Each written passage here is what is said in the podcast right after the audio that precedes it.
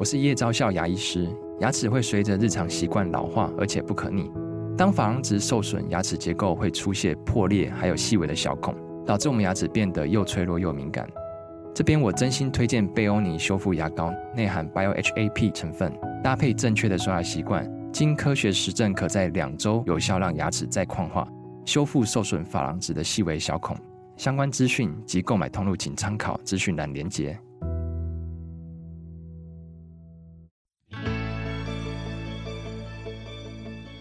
来到肉脚的跑步人生。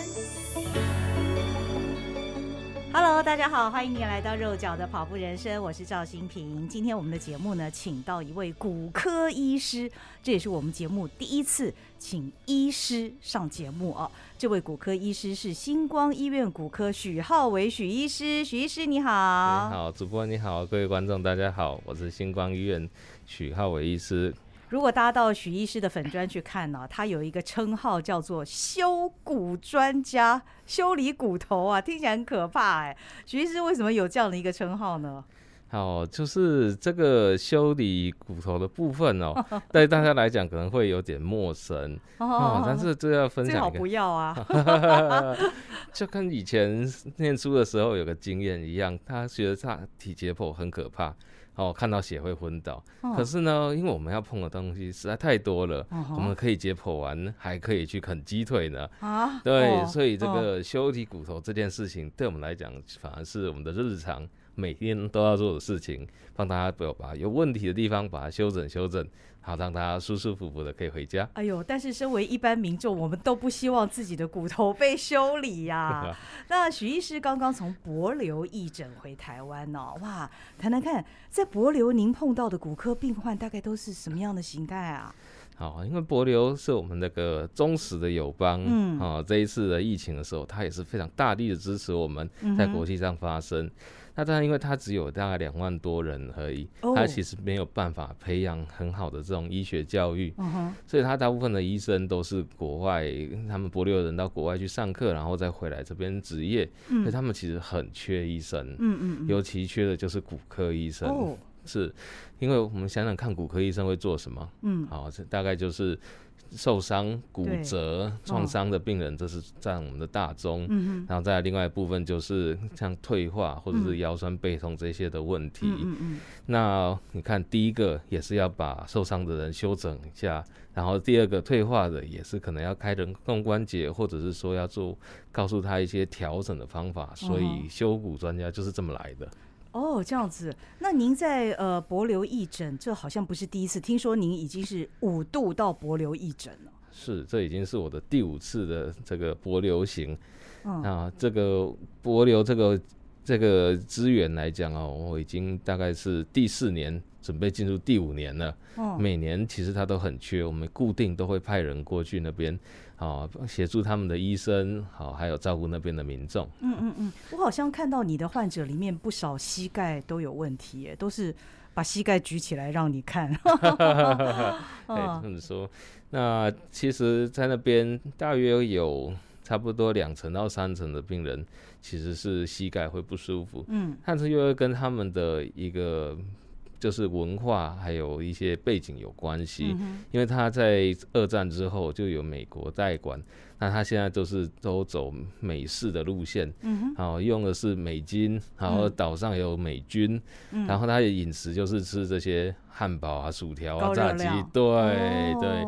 所以他们有三分之一的人就跟美国人一样，就是过重哦。好，但是他又是亚洲人，这样其实比较瘦、比较矮一点的身材，但是有这么大的体重，其实对膝盖负担是相当的大。嗯嗯。所以很多的人都会有膝盖不舒服的问题。嗯哼嗯哼。其实今天这个也是我想请许医师来节目当中的原因哦。但虽然我们马拉松跑者的身材都很瘦，但是呢，许多马拉松跑者跑着跑着，其实常常膝盖就会。出问题，像比方说运动笔记，他历年来做的跑步大调查，如果有调查到关于受伤部位的话，历年来都是膝盖这个部位受伤的这个呃几率最高。所以我也想请教一下许医师，跑者的膝盖保健到底应该要怎么保健比较好？当然，这个膝盖的问题哦，真的是占了非常的大宗。嗯、那在膝盖来说的话，它其实是一个非常精细的一个结构。嗯，哦，那如果我们要谈到一个跑者或者一般人的膝盖痛的话，务必要从这个解剖结构下去做一个分析。嗯，好，内侧、外侧、前侧、后侧，嗯、甚至连旋转都会有它的一个影响。嗯嗯嗯。那其实最常见的话，还是说是前面的膝盖的疼痛跟前外侧的膝盖前缘。嗯，对对，没有错。那以一般人来说啦，我先从一般人开始讲好了。Uh.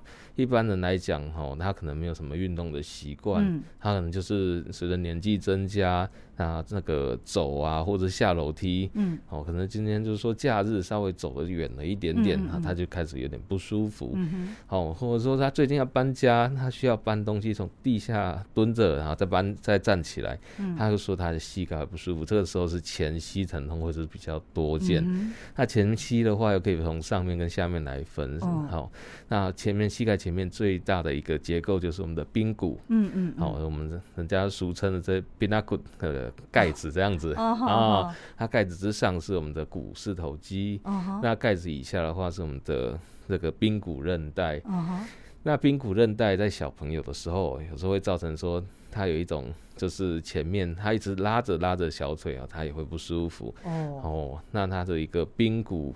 韧带肌腱炎也是蛮大的一个不舒服的一个来源。Uh huh. 那再来的话，就股四头肌。嗯嗯。那我们这个股四头肌，顾名思义就是说它有四个头。Uh huh. 那小腿伸直提出来。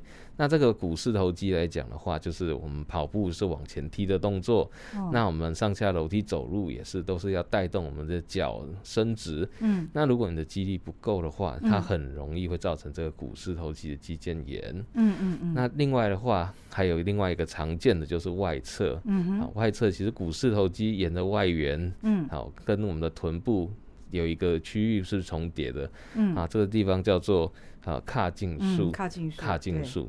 对，那它常常会发生在就是反复的一些活动，嗯好哼像是骑脚踏车也会，跑步也会，嗯嗯，还有比较瘦的人，跑者都比较瘦嘛，出现这种摩擦的状况，就很容易造成这种髂胫束的症候群，一个摩擦的状况，嗯，那在内侧的话，可能就是内侧的副韧带，内侧的半月软骨。好，或者是说其他的结构上也有可能会造成他的不舒服，总之非常的复杂。嗯嗯。如果你当你有膝盖不舒服，还是务必要来让专业的骨科医师帮你看一下。嗯嗯。所以呃，跑者如果感觉膝盖不舒服的话，最好是跟医师能够仔细的描述他是膝盖的哪一个部位不舒服。那以及刚刚呃许医师提到一点很重要，就是。肌力哦，这个我觉得是个关键字，因为光是股四头肌，还有呃髂胫束，其实都是这都是跑者非常熟悉的肌肉啦。那通常跑者，呃，如果练得不错的话，股四头肌跟髂胫束都蛮强的。可是呢，有的时候好像也是因为会太紧的这个关系，是不是髂胫束太紧，练太多的时候，膝盖也会不舒服？这也是有可能的问题，嗯、因为我们的髂胫束哦，它其实跟要跟我们的膝盖的结构会有有很大的关联性。嗯嗯嗯、我们俗称的 O 型腿、X 型腿，这都是在描述我们的下肢从髋部到膝盖到踝部之间的一个关联性。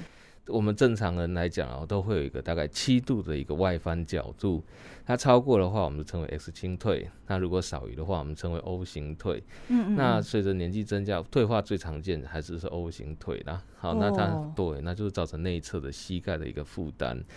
那我们的髂胫束来讲的话，它一直都会有个向外侧的一个拉力。哦，跟我们的股四头肌一样，都是斜斜向外七度的这个角度。嗯嗯嗯那所以它其实对于我们的髌骨都会有一个很大的拉力。嗯，嗯，嗯，那髂胫束来讲的话，在外侧，那它摩擦会常常会造成它的不舒服。嗯，那我们的髌骨也是一样。嗯，嗯，那所以我们的髌骨来讲，它是一个盖子。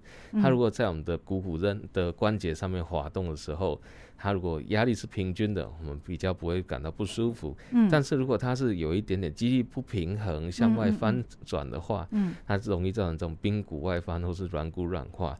这个前膝疼痛就会比较明显一些。嗯嗯嗯，他刚刚主播有提到这个髂胫束过紧的一个状况，那其实就要回到我们这个运动的本质。嗯、我们就算是再专业的跑者，嗯，哦，像是奥林匹克这些顶尖运动员是，嗯、那他们其实你说他这个像之前的这些闪电。哦，这个牙买加的闪电他其实也有提到说，他百分之四十五是跑步，他其实另外百分之五十五还是做重量训练。哦，好、哦，其实重量训练对于我们的膝盖，好、哦、这个力量来讲是很重要的一部分。哦、另外一个很重要的就是运动完要做伸展。好、哦哦，那我们的髂胫束，因为它长期在紧绷的状态，嗯嗯嗯、如果做一个足够的一个伸展的话，好、哦，它才可以好好的放松，比较不容易造成这种。疼痛、肌腱疼痛的一个状况，嗯、而且下一次也比较不容易造成你运动的伤害啊。嗯嗯嗯，徐医师，一旦髌骨外翻的话，它有可能复原吗？髌骨外翻的话是有机会的。嗯嗯嗯。好，那这个我们当然会说，妈妈给你的可能就是长这个样子。哦、但是我们还可以经过后天的一个努力。好，我们讲的用进废退。哦。好，这个虽然在达尔文的部分已经是被推翻了。但是用进废退在人一个人的身上还是可以成立的，uh. 所以你经过训练的话，我们说股四头肌嘛，它有四条肌，嗯、四个头，uh huh. 哦，就是四个兄弟，uh huh. 那它大部分三个兄弟是往外，uh. 那但是还是有一个叫做内侧头，uh huh. 那这个地方经过训练之后，它还是可以把它再翻回来一些。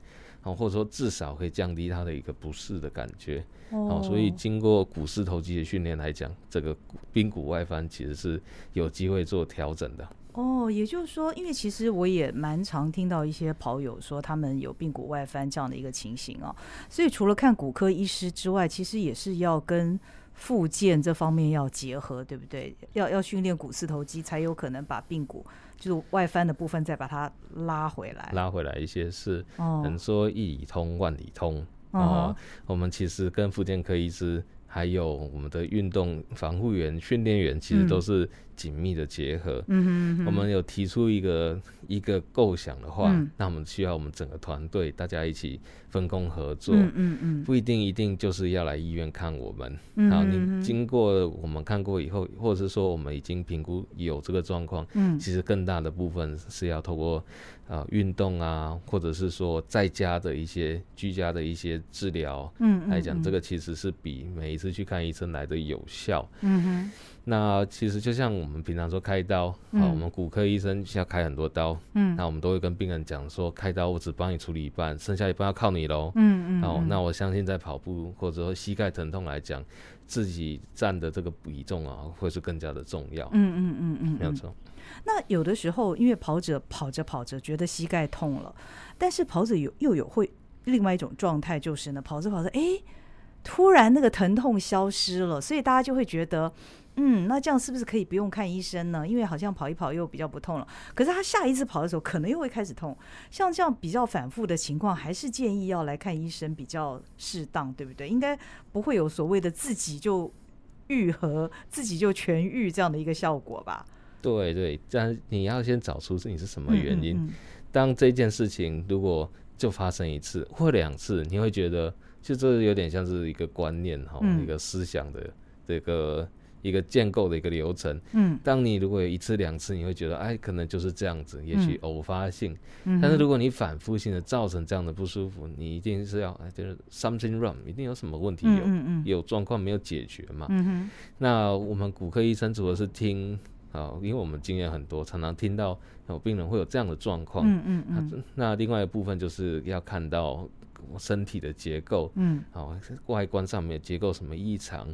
有一些人刚刚讲的髌骨外翻，它不是只是单纯的力量不够，嗯，它甚至是有一些结构上的一些异常，嗯哼，它伸直的时候会在正侧的位置，但它一弯起来就掉到外面去了，哦，哦，这种可能不一定可以透过训练来治疗啊，哦，那可能要搭上一些辅具，甚至要到手术的处理，哦哦，哦，这个就是另外一种实际意义上的修骨的部分了，哦哦那我我也想请教许医师，因为我有看到不少跑者，他们是带着护膝跑。我每次看到带着护膝跑的跑者，我都会想说，这样对吗？因为有的是就是比较宽的那种护膝哈，那有的比方说像是一个环那样子，我都觉得那样子是不是反而对跑者，因为跑步毕竟是一个蛮蛮吃重的一个运动，那你又用护膝那样把它竖起来，这样这样做法对吗？其实护膝也是非常的多种类，嗯，哦，从最简单的像是穿袜子一样，把它稍微套住而已，对对对，哦，甚至到后比较最强壮的，有一个环的，有带铁条的，嗯，甚至是退化性关节专用的，嗯，啊，它有一个压力把你的脚啊向内啊去挤下去，其实那个这种哦固定的，就是越越贵或越大的，它固定效果会越好，嗯哼，啊，它其实来讲是要让你的脚可以。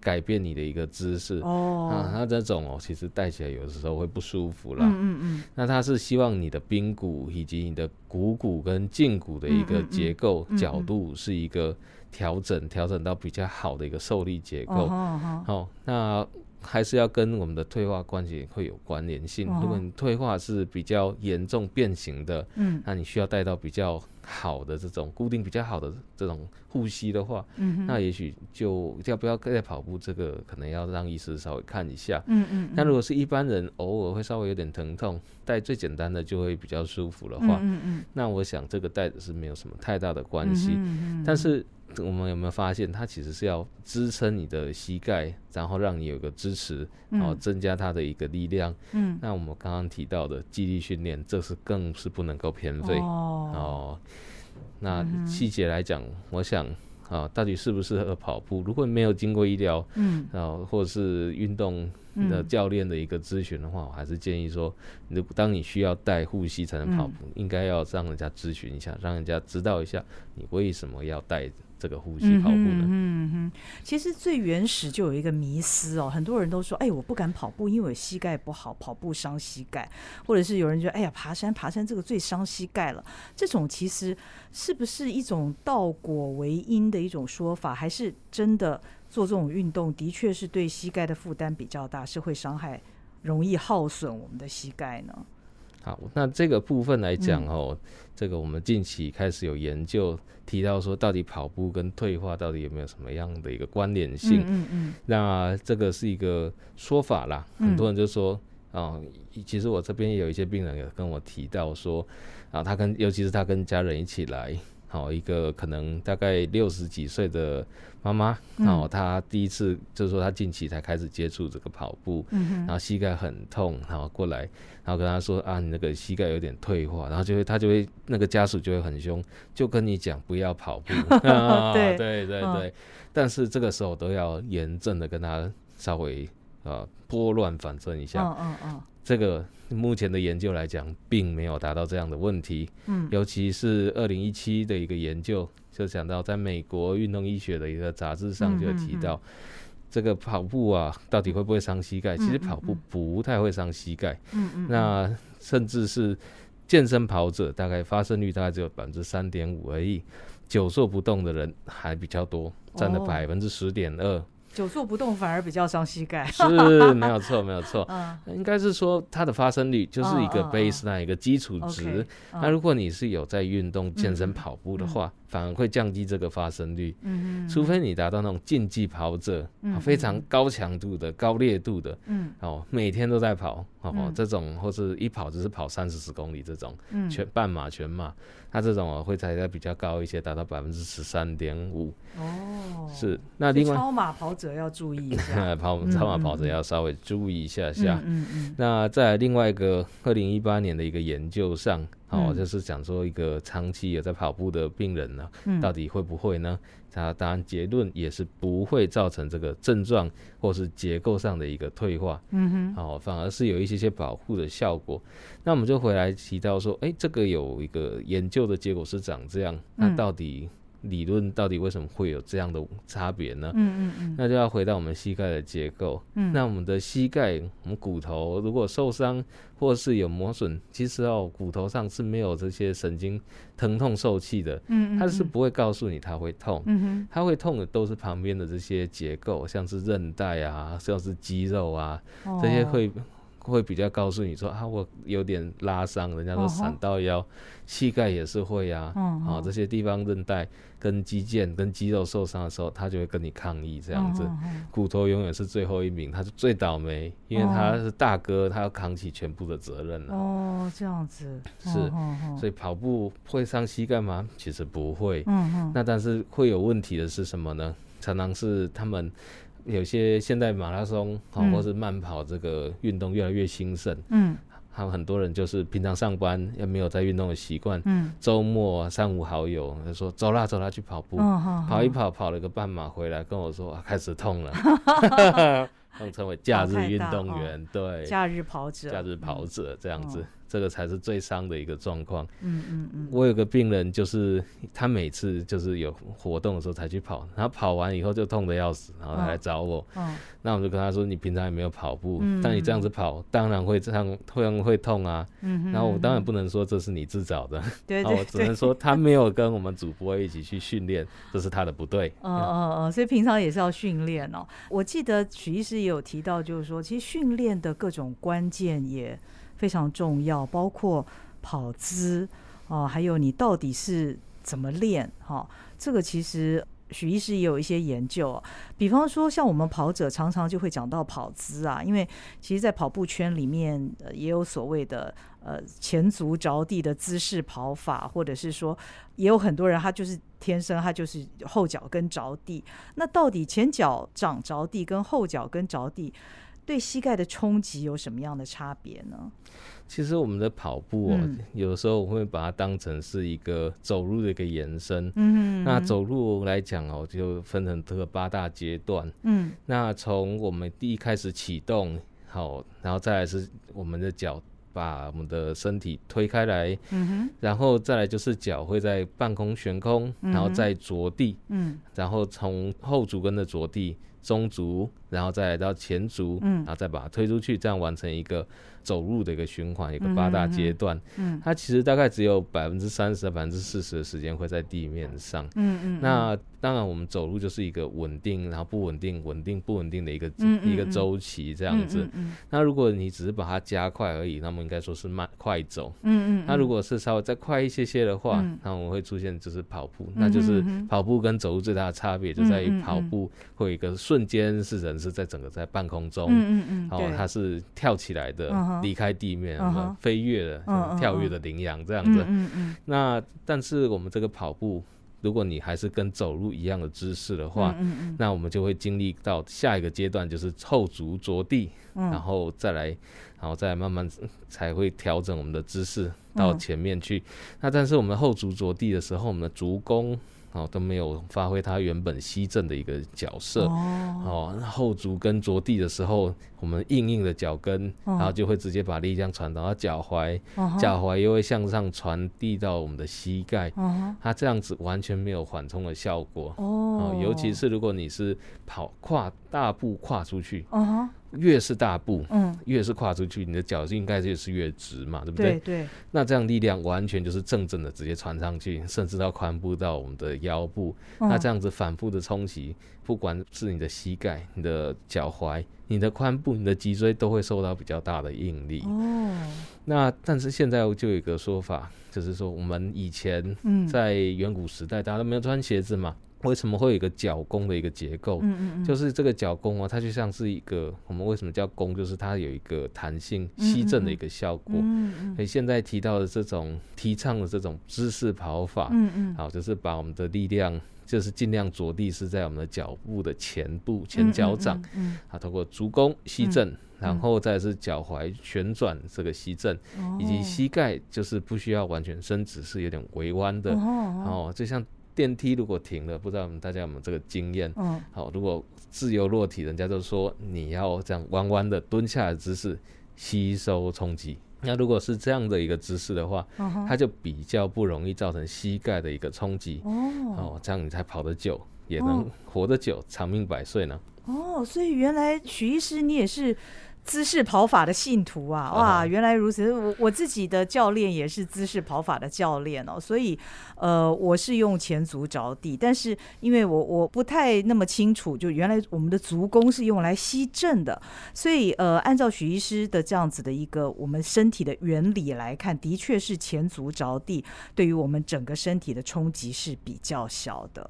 对，这个没有错，嗯、这个这个吸震的这个效果就是。嗯我们的足弓来讲，其实占了很大的一个嗯嗯嗯一个部分。那其实这是一个观念，嗯，然后就是我们刚刚有提到说下楼梯也是一样，嗯，当你下楼梯就是这样咚咚咚咚咚这样下来的哦，嗯，下个一百阶、两百阶、五百阶，哇，膝盖会受不了，会很不舒服，嗯，所以我有时候也有很多的病人，他其实是喜欢健走、登山，那不一定是跑步。那但是这个一样是同样的问题。如果你下山的时候，嗯，下楼梯的时候是这种比较缓慢，好维持一个弹性的一个结构，好，甚至然后膝盖微弯，膝盖微弯，对对，那就比较不容易受伤。哦，所以说膝盖不好的人不能爬山，这一样也是迷失。嗯嗯嗯，我们退化性关节炎的一个治疗，第一个阶段就是讲到。要有足够的运动，嗯哼，当然良好的作息，嗯嗯，饮食的部分还有减重，这个都是非常的重要，嗯嗯嗯，所以不要再也不要因为说不舒服而不去运动，这个都是借口，嗯嗯嗯。嗯，那都太武断了，其实各个方面都要注意，所以呃，跑姿真的非常非常的重要哈。那其实我们的训练方式也很重要啦，就像刚刚许医师说，假日跑者的话，你只有星期六日才去跑，然后一跑就跑很长这样的一个距离，其实就是太猛了哈。所以我想这些跑者都可以参考一下。那至于训练，如果说有一个周期的话，应该也是会比较适合，对不对？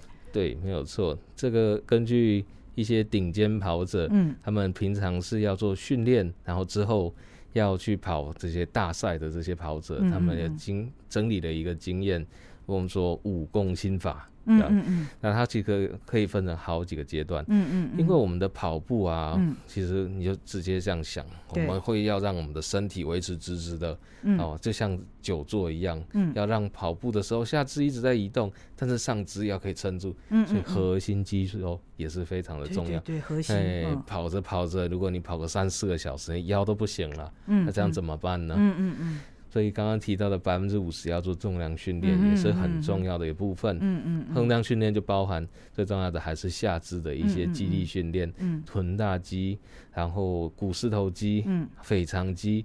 然后还有这个内收，它跟这个外展的肌群，这个是下肢的肌肉。嗯嗯。再来的话就是这个核心肌群，嗯、背肌跟腰肌的部分。嗯。那刚刚提到的这些重量训练的话，它跟有氧运动的比例还是要做一个取舍。嗯哼。当你在没有在跑大赛的时候，再做一个准备，嗯、这个时候可以增加多一点点的重量训练，训练量可以稍微多一些些。嗯。跑步就是。这个比较轻易的啊，就是不需要这么辛苦的跑法。嗯，但是随着要增加这个专项训练的时候啊，嗯、就开始会偏向是要把你的肌肉力量啊，训练这个爆发力，慢慢的增加，又有点像是一个黄金交叉这样子。嗯嗯嗯。到了比赛期的时候，重量训练会比较少，会因为要避免你的疲劳。哦，哦，但是但是每一次。的训练都是可能像说我们拿个二十公斤可能会酸，但是如果拿了五十公斤呢，会非常的酸，对，然后会这样举不起来，可能只能做个两三下而已。嗯，啊，就是要做一个调整。嗯，你不一定要做的很累，但是你要做的。爆发力要够足够。嗯嗯嗯、当人家在我们在冲刺最后一一里路的时候，人家要靠意志力，你可以很轻松，因为你的爆发力比他好，嗯、你的你要超车也比较容易这样子。所以它其实都是有一个架构，嗯、这个在专业的训练跟国外都非常的盛行。嗯嗯，那、嗯、这跟。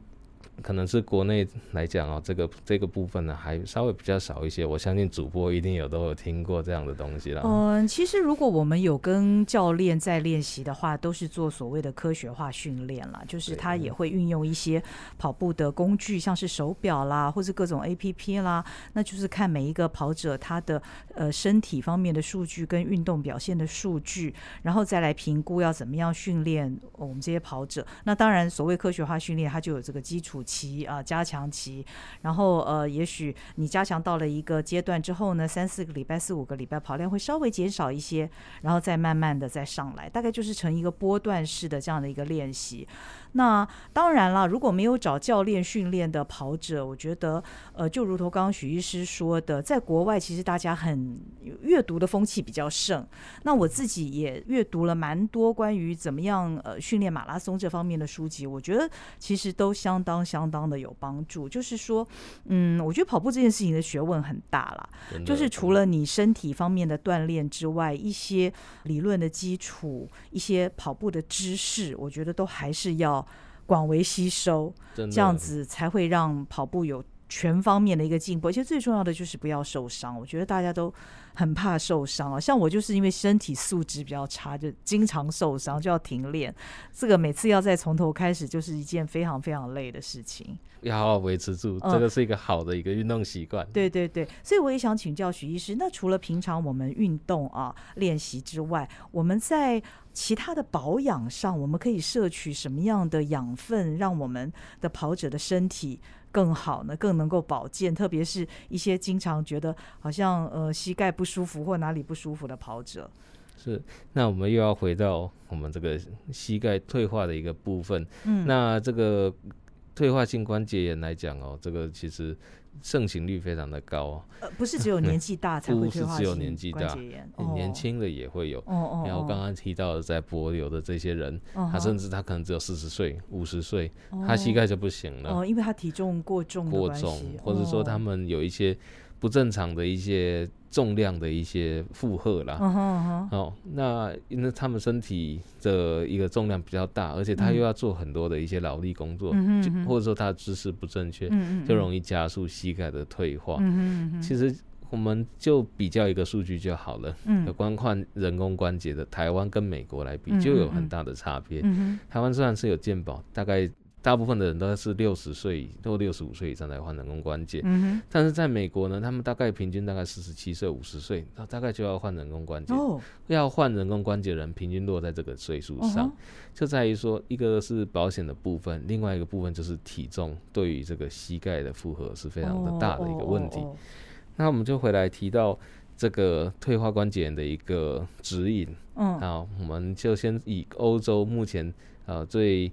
这个广为流流传的这个 ASCO 的一个这个诊断指引，嗯哼，刚刚提到的运动、良好作息、减重，这我们是我们称为是 basic core，就是核心概念，嗯嗯。但是在这个核心概念之下，当然还是有很多人会膝盖不舒服啦，嗯嗯嗯。那但是他如果在诊断了膝盖的退化关节炎之后，就也许就是要用药，也许需要治疗，嗯哼。但是在中间有一些在呃。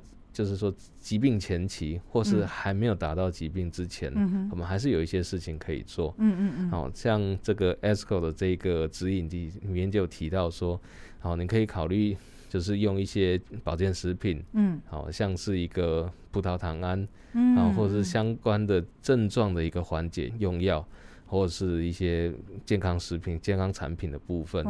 那这样最有名的就是我们的葡萄糖胺。嗯。好，那或者是最近我们有一个。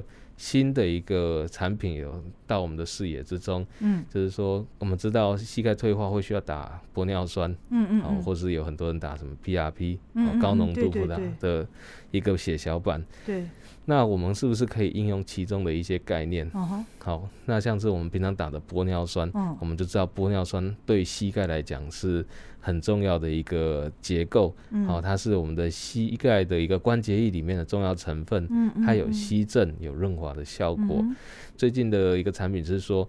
它可以摄取到我们身体里面，嗯，然后它在我们的身体里面会有一些共生菌，把它转化成这些玻尿酸，嗯，那么它吸收到身人体里面，我们补充我们的玻尿酸，嗯，啊，也是一个不错、很有前景的一个产品，嗯，那在过去的话，我们都会说，当你已经造成了膝盖退化的时候，哦，才开始像是吃一些抗发炎的用药，因为我们关节炎、关节炎毕竟还是发炎，嗯，所以会需要吃一些。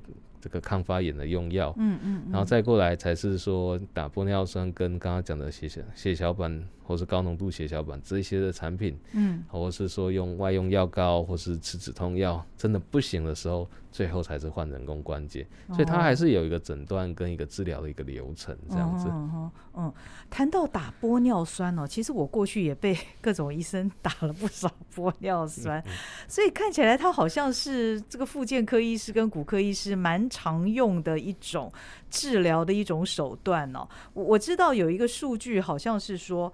有的医师一年可以注射一万支的玻尿酸呐、啊，真的，这是真的哦。不过当注射玻尿酸的时候，那个就是一个治疗的效果嘛，对不对？是有问题用玻尿酸来治疗。对，当你已经很明显缺乏，嗯、因为这个玻尿酸它有刚刚提到的两个效果，就是减少它的不舒服跟润滑的效果。嗯嗯嗯。那这两，当你已经开始有诊断这样的疾病，又有不症状，我们国家健保就会给付玻尿酸的注射，大概每半年注射一次这样子。哦、不过刚许医师讲到的是平常保养可以食用。玻尿酸益生菌，那那个就其实就不是治疗，它是保养，它是一种保养这样子。嗯嗯嗯、对这个益生菌来讲呢，嗯、它是一个嗜热的链球菌。嗯嗯嗯。那目前这是我们新发现的一个共生菌，就跟我们的大肠，哦、我们大肠里面有非常多的这些共生的细菌。哦。哦，有些会帮我们分泌一些因子，把一些、哦。好的东西把它带进身体里面，嗯。嗯嗯，所以就有这个笑话，就说我们的大肠是我们的生化实验室，嗯哼，哦，它会有很多的好东西，当然有很多坏东西，嗯嗯，但我们人家说，如果肠胃不适，啊，就是说菌丛发现了改变，所以会造成的肠胃不舒服，所以这个时候要补充益生菌，就是这个原因。嗯，那我们今天新发现的这个产品的话，它其实是一个菌株啊，那它。在我们的身体里头，可以跟我们的肠道、大肠里头会共生。然后我们的食物进去了以后，它会把它制作成那个玻尿酸的小分子，然后在我们再吸收进去，然后就可以在平常就可以做一些些的呃保健跟保养的部分，不一定一定要等到受伤或是已经退化了才开始使用。玻尿酸的产品，有时候都比较晚了一些些。哦，原来如此，我今天才听说有这样子的益生菌，因为以前在我的观念里面，我以为吃益生菌就是要 让我们每天就能够很通畅这样子哈，没有想到是除了通畅之外，还有其他的功效，还可以让你体内自生。玻尿酸哦，有这样的益生菌。对，我当时我第一次看到这个研究的时候，我也是觉得蛮新奇的。嗯嗯，而且会让我们有一种感觉说，哎、欸，就很像突破一样，这很难想象有这样的事情会发生。嗯。那其实我仔细翻了一下相关的文献，就有提到说，最早他还是在老鼠身上啦，啊，做了一个实验，就是他把所有的什么前十字韧带都把它切掉。我们知道十字韧带很重要，如果切掉了以后，它这个很容易退化，嗯所以有十字韧带受伤的。人如果要跑步，要比较谨慎一些，嗯嗯，然后这是一个退化的很大的一个因素。嗯，那它这些老鼠身上啊，我们就使用这样的一个益生菌，嗯，然后补充这个玻尿酸，嗯，那发现它的一些疼痛跟一些退化的一些因子啊，都可以降低。哦，那后来我们就想说，那老鼠身上是这样，那我们人是不是有相关的效果呢？哦，好，那我们在二零一七开始就在台大医院有一个研究，哦，然后有八十位患者。然后连续使用十二周，双盲的一个研究结果。Uh-huh. 那目前来讲的话，它就是从发炎的部分啊，以及症状啊两个方面去谈。它是说发现在一个急性发炎蛋白指标。还有以及说退化软骨啊，软骨退化以后会有一些代谢物，嗯，好、哦，这些我们就说，我们每天吃东西，一个家庭都会有垃圾，嗯，嗯，我们去看垃圾的量就知道它的一个代谢的活动情形。那我们都发现这两个指标、哦、都有显著的下降。哦，虽然我们不清楚到底怎么发生的，但是我们发现它的结果会是好的。嗯嗯嗯。那另外一个部分就是它的一个疼痛的。指标，嗯，那它一个疼痛指标来讲哦，它一些膝盖疼痛、僵硬啊，或者身体功能障碍，这个总结来讲啊，都是可以降低它的一些不舒服的一个效果。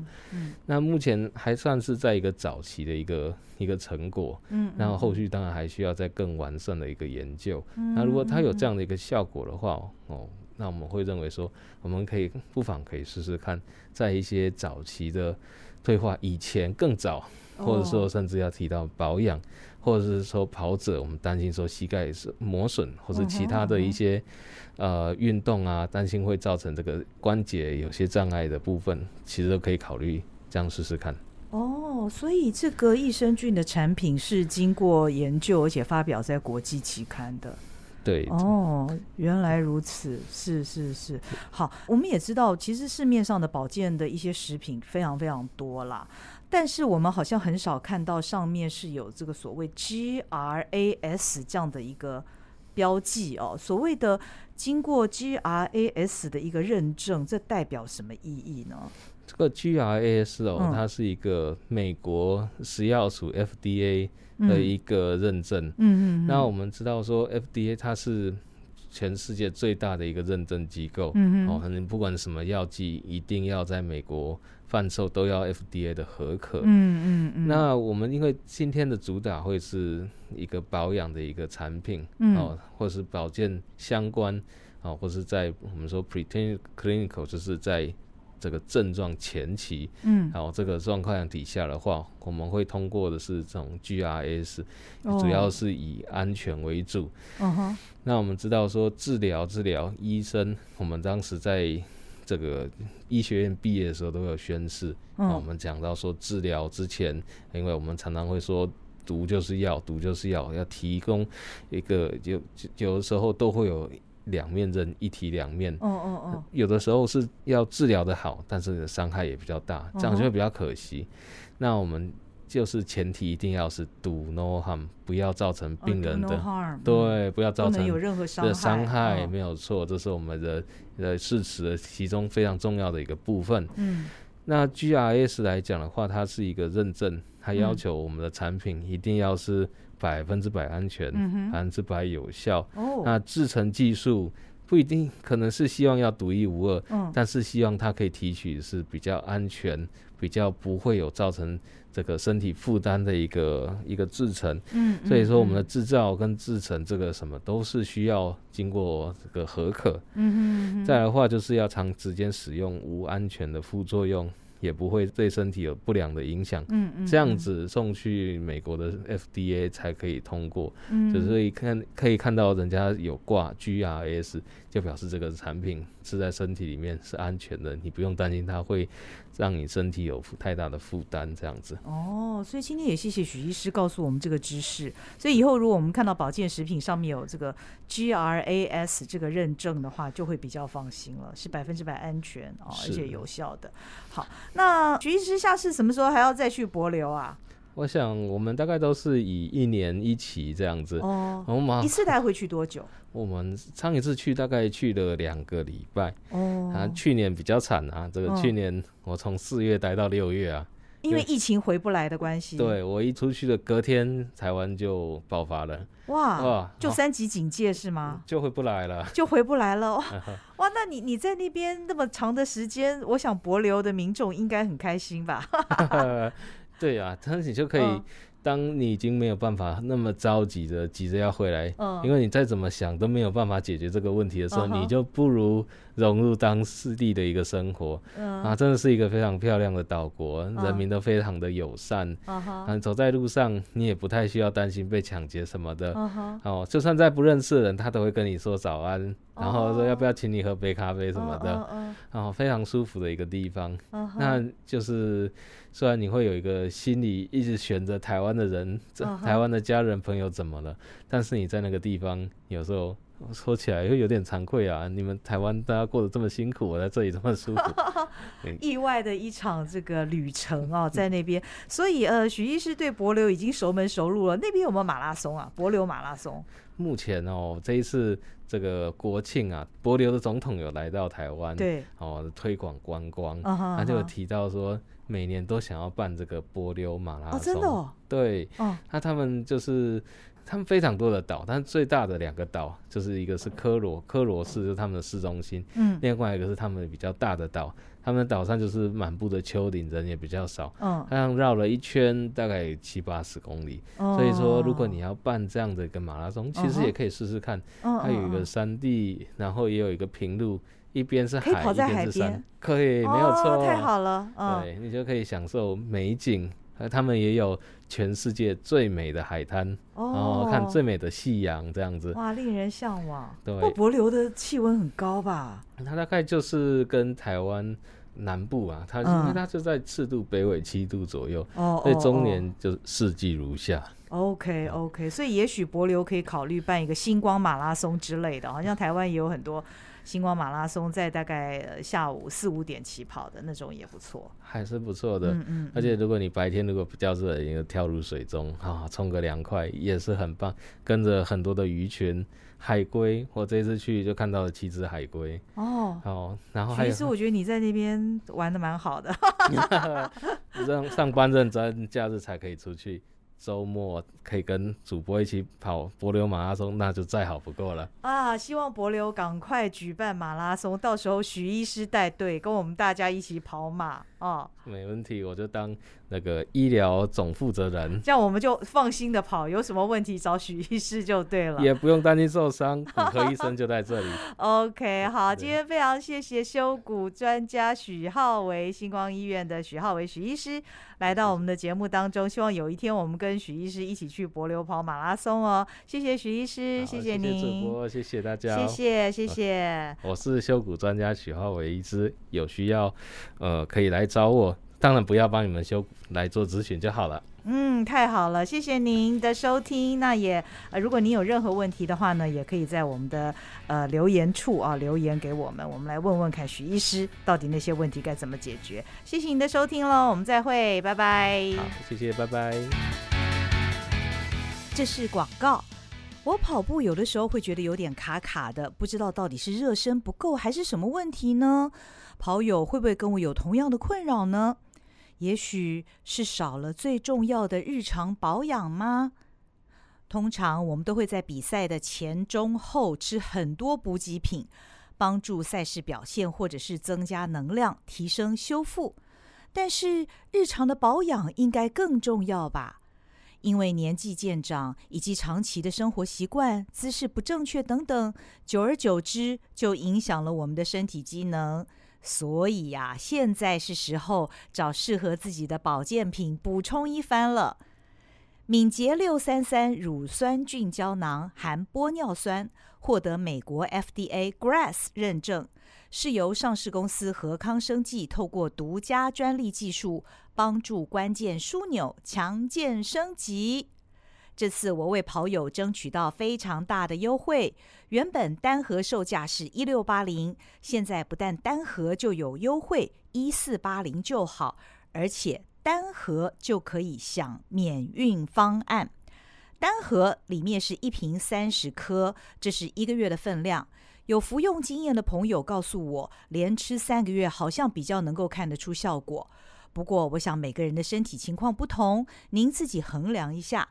这次的优惠除了单盒，也有多盒组，优惠链接都在资讯栏。另外，链接里面还有另外一项和康生技的产品，就是和康至尊胶原美白饮，也就是我们跑者都很需要的胶原蛋白。我想，不论是男生还是女生，只要是跑者，我们都练很大，也很担心成绩进步破 PB 了。但是皮肤也随着风吹日晒雨淋老化了，所以啊，我们都应该要多补充胶原蛋白。这次我也帮大家争取到这项产品优惠，一盒和康至尊胶原美颜饮里面有十包，一天喝一包，原价一三八零，现在一二零零就好。同样也是单盒免运，也有多盒组。欢迎大家点击资讯栏的链接选购哦。